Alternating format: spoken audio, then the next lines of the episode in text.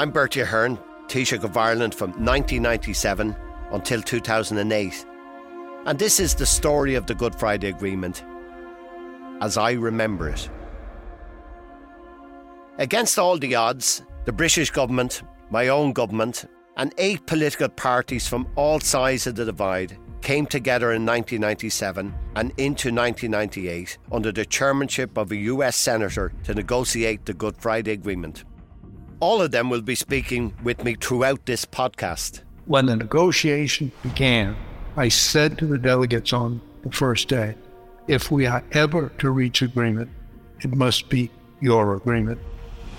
We were prepared relentlessly to just stay up through the night and keep going.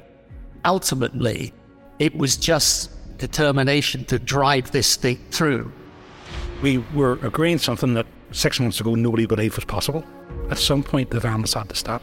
To what extent should democratic governments be talking to terrorists when they still had a big arsenal? But we had to proceed and find a way forward. It was just as simple as that. We had to find a way forward. You could feel it in the air. It made loyalism and unionism more determined than ever that we needed to reach this agreement. Any of us who were talking to each other were all saying, How do you read Trimble? Is he going to be up for anything or not? I need to go back to my people with a big red slap on my face that you guys have given me and say, Look what you've created. You can't simply agree this with the British because the Unionists will want something more. The whole point of the Good Friday Agreement was to make politics in Northern Ireland boring. My view is that justice will be done, but perhaps not in this era. I remember meeting you during you were saying, oh, well, you guys have no guns. Well, should we go out and get some so that we become seen as more serious players? You know, he had climbed the mountain, the big black cloud had lifted. I remember there, there was a huge sense of euphoria, you know, everywhere. It was just incredible looking back.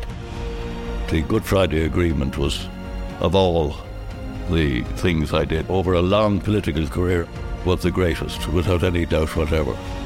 The biggest thing that was achieved by the Good Friday Agreement, in my view, is that we stopped the killing.